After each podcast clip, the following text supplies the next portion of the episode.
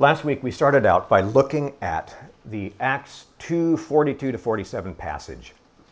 And this is the defining what the church is, what characterizes the church passage. So uh, let me just read that from the top there. They were continually, they, of course, is the uh, new believers, the brand new believers who heard Peter's sermon, who were pierced to the heart, who understood the gospel, and who believed and who were saved, who were converted. And they were continually devoting themselves to the apostles' teaching and to fellowship, to the breaking of bread, and to prayer. And last Sunday we looked at the breaking of bread, and we saw that it's not only sharing meals together, but it's also partaking together of the Lord's Supper. So we celebrated communion as well last week. Let me just quickly review those points. There's really five points why we celebrate communion. First, we celebrate communion because we are instructed to, we are told to by Jesus, by instruction, and by example. And then, secondly, we do it in remembrance of Him. We do it to remember Jesus Christ and what He did. Always remember, to continually remember Him. And that holds us in fellowship with Him. You know, it's something I didn't point out last week, but it's interesting that Jesus said, Do this in remembrance of me while He was still with them, before He had been crucified. And then, third, we celebrate communion or we break bread together to keep us anchored to a very fundamental of our faith, and that is Jesus' death and resurrection. And so it holds us to our foundation. And then the fourth point was that it holds us together. It holds us together as a body of believers. And that's when we commune together as a church body and there's a direct connection with our fellowship with each other and our fellowship to God.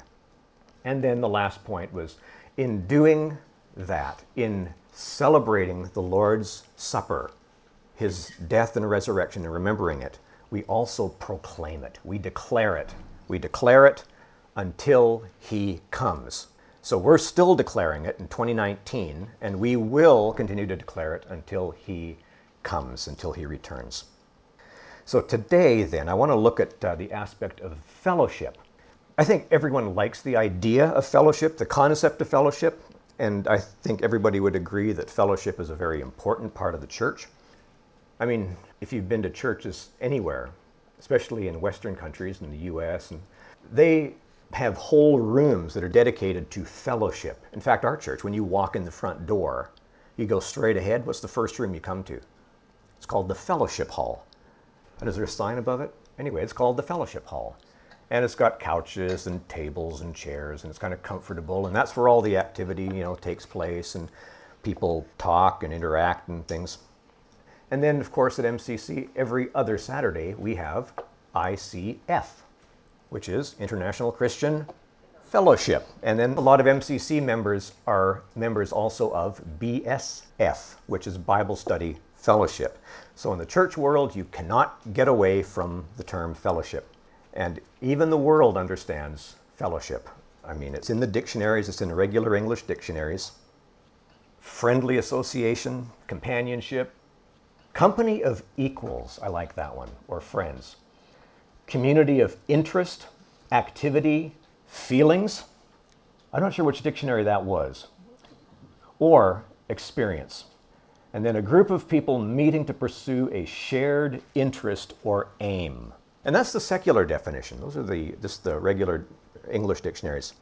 And so everybody understands what fellowship is and what it means to connect with people. And we also know that in the world we live in today, and I would think probably since the Tower of Babel, there has never been so much opportunity to connect with people. I mean, we have instant mass communication. Global satellite TV, we have internet accessible in almost every corner of the world. We have Skype, we've got Zoom. When I first came to Japan, it cost me $3 a minute to call home. I mean, you made a list of the things you wanted to talk about, and then you went through them real quick. and I remember when it came down to 10 yen a minute, and that was the telephone.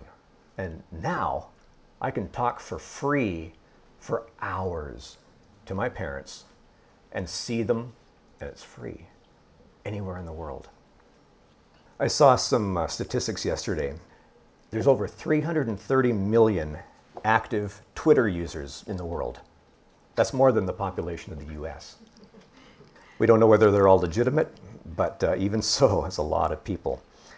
And uh, this one is interesting. As of the first quarter of this year, Facebook had 2.8 billion, that's billion with a B, monthly users, people who use it at least once a month worldwide.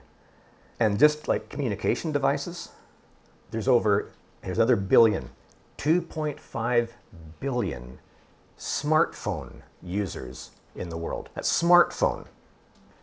Basic mobile phones, I was shocked. The user base is expected just for regular mobile phones to pass 5 billion this year. The world population as of last month was estimated to be 7.7 billion, which means that 65% of the people in the world have personal communication devices. So the world has never been more connected. And Ironically, the world has never been more disconnected. We've never been more disconnected from each other.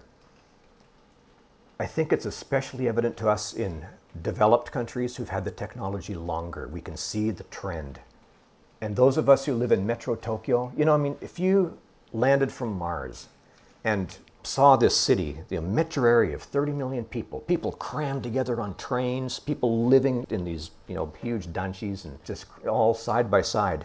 You'd wonder how on earth, I don't mean that as a pun, but I mean, how on earth, if you came from Mars,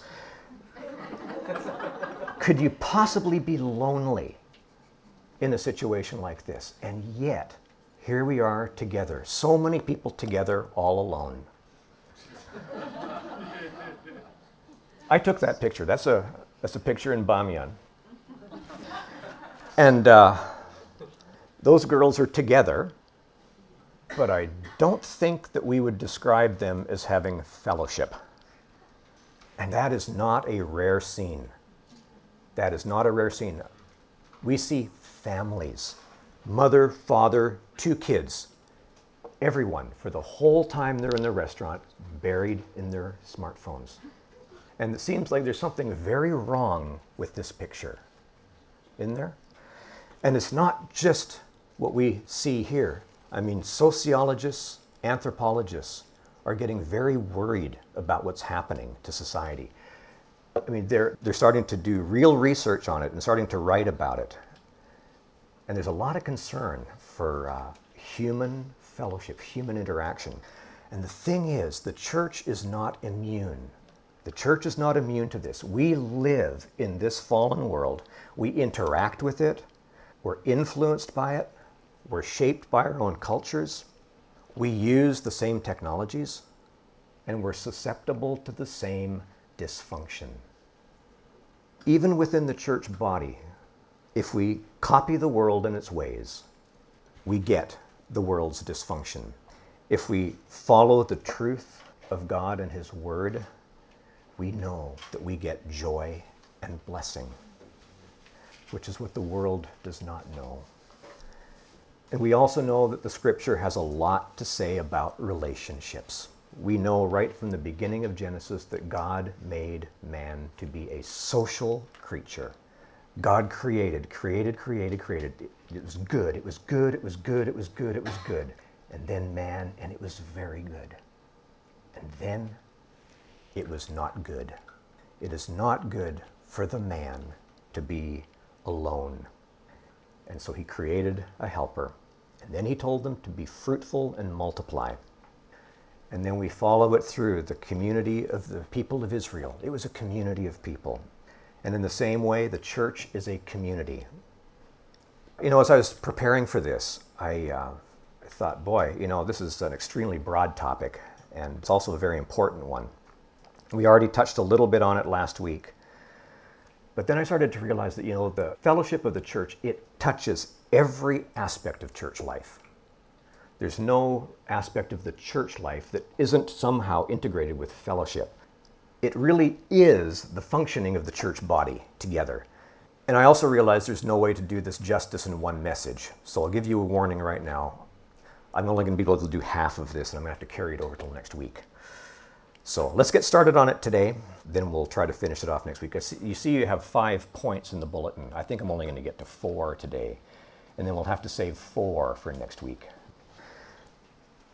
Earlier this week, when I was preparing for this, I pulled out two books that I own that I've read, and I remember both of those books had a reference to fellowship. One was by a missionary to China over a hundred years ago, back in the late 1800s and into the early 1900s. And the other was by a pastor from Uganda. If you know your history of Africa and Uganda, he lived through that horrific reign of Idi Amin. But these two books, two different eras, two different countries, certainly two different cultures, two very different parts of the world, but the same testimonial, the same testimonial, the same recounting of how God worked in the church body, the same inner struggles that they faced as a church, the same victory, the same blessing, the same outcome, and the same spiritual fruit. And as I was rereading these parts of these books, the one from Uganda especially, it, it really rocked me this time reading it. And I admit, I bought that book initially because it looked pretty intriguing there was a lot of intrigue and suspense in it, and it certainly is that. I mean, it's more gripping and suspenseful than I even thought it would be. It's, it's actually not a book for the faint of heart. But what really hit me this time was not the drama, but the fellowship of the church leaders. The fellowship of the church leaders, the authenticity of it, the depth, and the biblical reality of their fellowship. And not only that, but the cost of that fellowship, the humility that it required, the truth telling that it required, and the sacrificial love that it required. But then there was also the incredible and undeniable spiritual fruit that came from that fellowship. And it impacted me and it convicted me. And I, I thought, you know, I can't really get up here and preach about fellowship, realizing how much I have to learn about it from those African brothers 50 years ago. So I just pray that I'll be able to convey some of these things effectively. So let's go back to our passage here. It says, They were continually devoting themselves to the apostles' teaching and to fellowship, to the breaking of bread and to prayer. And we see right there, I mean, fellowship is already I mean, that is the fellowship. Fellowship is in every aspect of those activities that they're doing, including fellowship. Fellowship is part of fellowship. So that what comes out clearly, if you look at the uh, highlights there, what comes out clearly is all the things that they did, they did together. And the whole concept of together, together, together, together, is really emphasized in this passage. I don't think it's by accident. Everyone kept feeling a sense of awe, and many wonders and signs were taking place through the apostles. And all those who had believed were together and had all things in common. And they began selling their property and possessions and were sharing them with all as anyone might have need. And that shows, if anything else, that shows that their conversions made a very real and radical and revolutionary change in their lives. It's a heart level change. And it's more than just simply being together. It's, it's what they did together and what they did for each other. So it says, day by day, with one mind, with one mind in the temple and breaking bread from house to house, they were taking their meals together with gladness and sincerity of heart. So let's stop there. And let's use this passage, kind of like last week. We'll use this passage as kind of a springboard. And uh, let me kind of start on this list of what I see as eight characteristics of true fellowship in the church. And I'll just say right now, there's no way that this is going to be comprehensive, and we really can't go too deeply into most of these things. But the first characteristic of fellowship, true fellowship, is being together. Being together. I mean, that is so self evident, we probably shouldn't even have to mention it. But it's, it's so heavily emphasized that we really can't avoid it. We can't get around that. And I think the emphasis, like I said, is there for a purpose, it's there for a reason. Because it's not just in the world, it's not just in society at large, but it's also in the church that this is a major area of breakdown. I remember hearing a statistic a few years ago, and I wish I could find this exact source, but in the United States, on any given Sunday, only about 60% of churchgoers, that's self identified churchgoers, are actually in church. If you take a snapshot of U.S. churches on any given Sunday, about 60% of churchgoers, not Americans, but churchgoers, will be in church. And I just looked at a, 2017 article, and uh, there was a study where uh, they interviewed a whole bunch of self identified Christians, and the majority, the majority said they did not belong to a local church. And they attended church less than once a month. And you think, there's something wrong with that picture. And it seems like many Christians, for, for whatever reason, I mean, there's a variety of reasons, but so many Christians spend only kind of minimal time with Christian brothers and sisters. And even if they do attend church regularly, it's usually only for the worship service, and that's it. I've been in churches where, I mean, people make a beeline for the door as soon as the benediction's given. I mean, chung. And I've found that being different places and being in many different churches, you can tell a lot about a church by three things. You can tell a lot about a church by what is preached, whether it's biblical. You can tell a lot about a church by how the people worship not by how the worship band performs, but by how the congregation worships. And you can tell a lot about a church by what happens after the service is over. And I know personally many Christians who no longer believe that they need the church, need the body. And I'm just to be clear, I'm not talking about people who want to attend but can't for whatever reason, because of health, because of logistical reasons, I'm talking about those who by choice have withdrawn from the body or keep it at arm's length or just have become indifferent to it.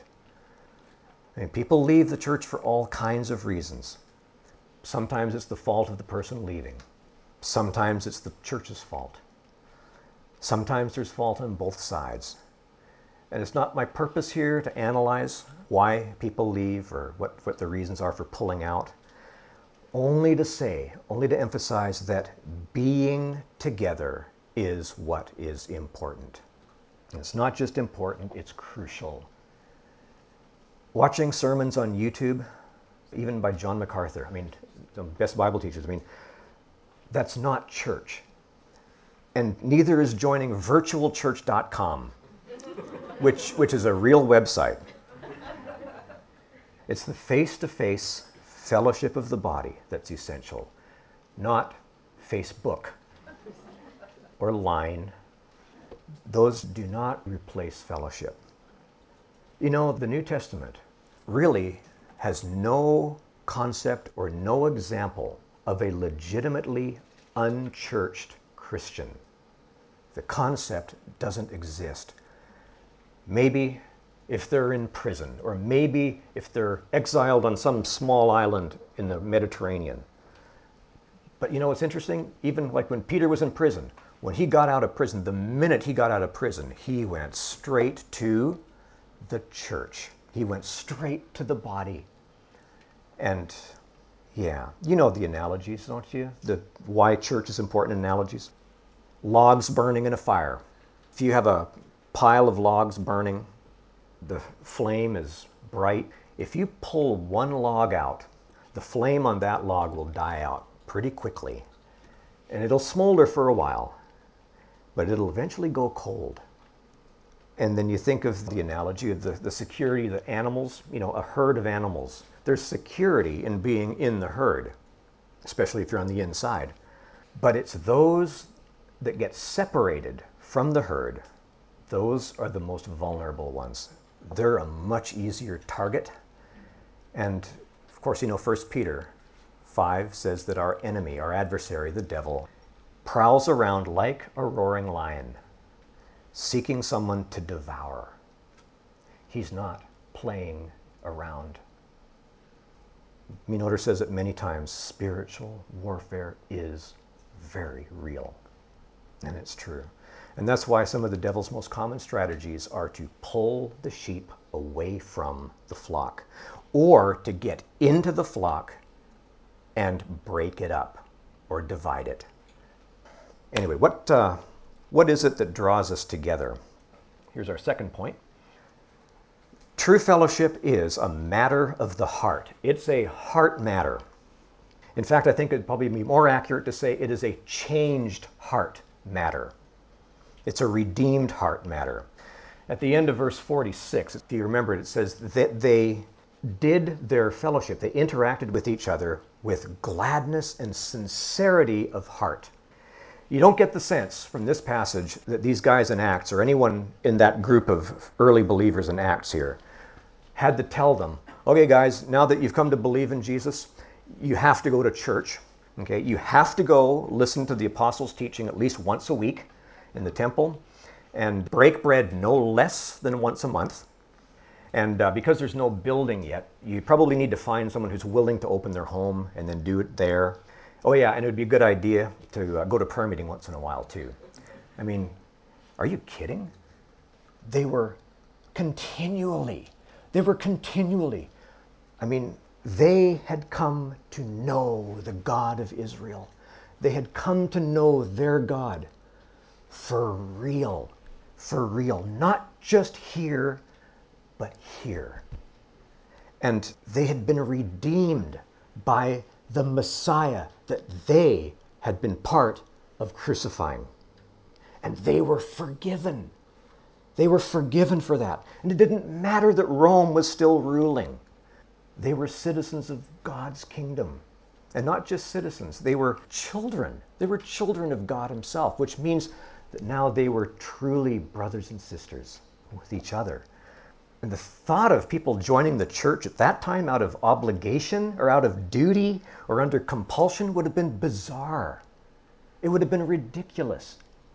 It would have been obvious to everybody if somebody did that that you're completely missing the point here. And it certainly would not have been considered to be true fellowship. So I'm not by any way suggesting that we all quit our jobs and move to Kichijoji and you know be at the church every day, and that's not my point. We need to be where God has placed us, in our families, in our work, but there's still the matter of the heart when it comes to the body of believers, when it comes to the fellowship with our brothers and sisters.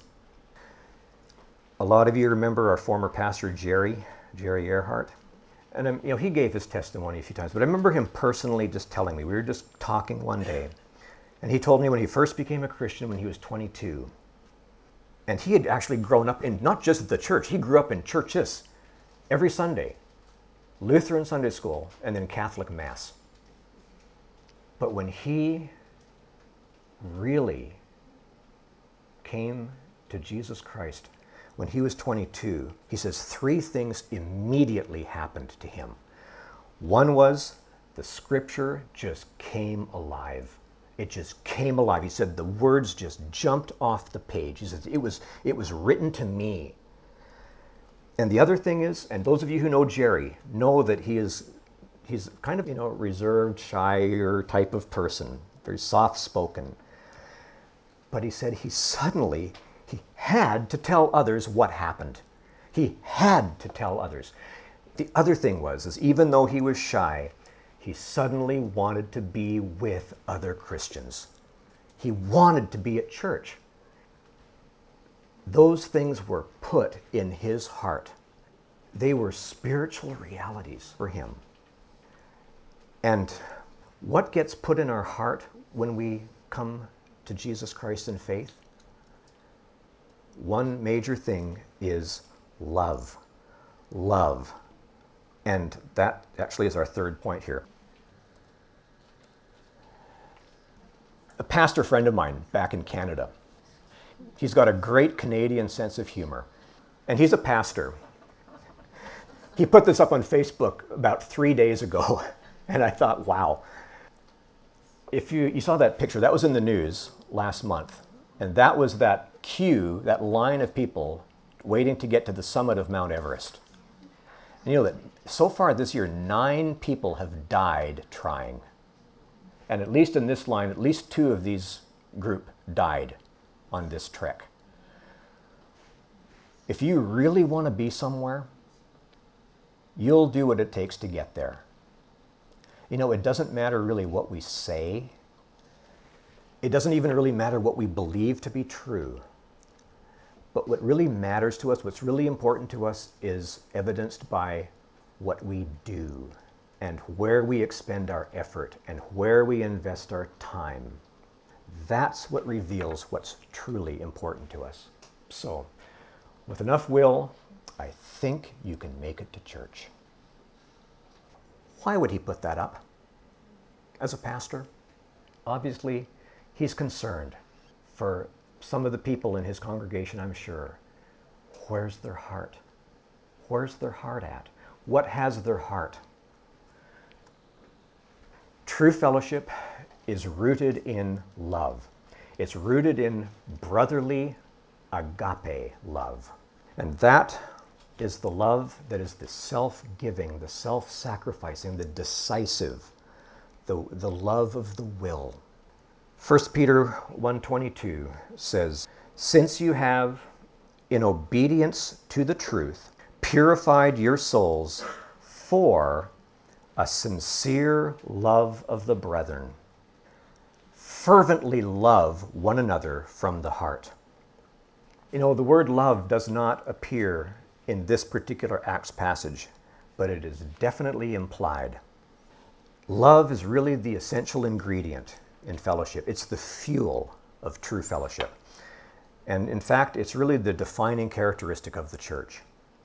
Jesus told his disciples the night before he went to the cross, he told them no less than five times to love one another, just as he had loved them. And the love that the disciples would have for one another would be the evidence of their fellowship, their fellowship with Jesus Christ and their fellowship with each other. It would be a testimony to the world. So, in other words, then, tangible love, active love for each other is an essential part of discipleship and it's an essential part of true fellowship. And it's not only affection or warm, sentimental feelings for each other. I mean, it can certainly include that. But almost every reference to Christian love and fellowship is the word agape self giving, self sacrificing, active love. A lot of people, they want to be connected with the church body because it's full of nice people and accepting people. But that's not the kind of love that will endure, that will endure difficulties that are sure to come, that will endure spiritual battles and relational challenges and conflicts that happen in every body of believers. So, the true love that comes from God is such an essential part of church fellowship. The Apostle John, just let me just read a couple things from 1 John because these are very, very direct. 1 John 4 7 and 8. Beloved, let us love one another, for love is from God, and everyone who loves is born of God and knows God. The one who does not love does not know God, for God is love verses 19 and 20, same chapter. We love because he first loved us. If someone says, I love God and hates his brother, he's a liar. The one who does not love his brother whom he has seen cannot love God whom he has not seen. And this commandment we have from him that the one who loves God should love his brother also. And then back in chapter 3, it says, We know, we know that we have passed out of death into life because we love the brethren. Doesn't get much starker than that, does it? There's not a lot of nuance. John is not a nuanced writer. He is very black and white. He's very binary. He doesn't leave really much wiggle room. And he's basically saying that if we do not have love for our brothers and sisters in the body of Christ, then there's a fair question if we really even have the life of God in us. Have we been genuinely reborn? For those who don't belong to God, there cannot be true, genuine fellowship in the church body. We welcome everyone to our church, but only those who belong to Jesus Christ through faith, who have the Spirit of God dwelling in them, who have been reborn, are the church. And that's why we saw last week saved. Being saved is still the only way of joining the church.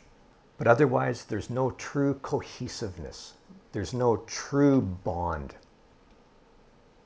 If we really love each other, we will want to be together. We'll want to be with each other. And if we're not with each other, it's hard to actually meaningfully love each other. And that brings us to our fourth point, and that is, and this will be the last point for today, our oneness in Christ. True fellowship is based on our oneness as a body, and we saw this last week too. The fact that we were made into one by Christ to be his body where he is the head. And this is all about unity. True unity is a huge part of true fellowship. Uh, we can go back to uh, Acts 2, verse 46. Day by day, continuing with one mind. And then last week, we saw that Jesus' prayer for all his future disciples was that they may all be one even as you, Father, are in me and I in you, that they also may be in us. That's our unity. And then we also looked last week back at the Ephesians 4 passage. Starts out, be diligent to preserve the unity of the Spirit in the bond of peace. And then the seven ones. There is one body, one Spirit, just as you were also called in one hope of your calling, one Lord, one faith, one baptism, and one God and Father of all. And then I'm going to add this one in here. This is Philippians from Philippians 2. Therefore, Paul has a lot of therefores. Therefore, if there is any encouragement in Christ, if there is any consolation of love, if there is any fellowship of the Spirit, don't miss that if any affection and compassion. Make my joy complete by being of the same mind, maintaining the same love, united in spirit, and intent on one purpose.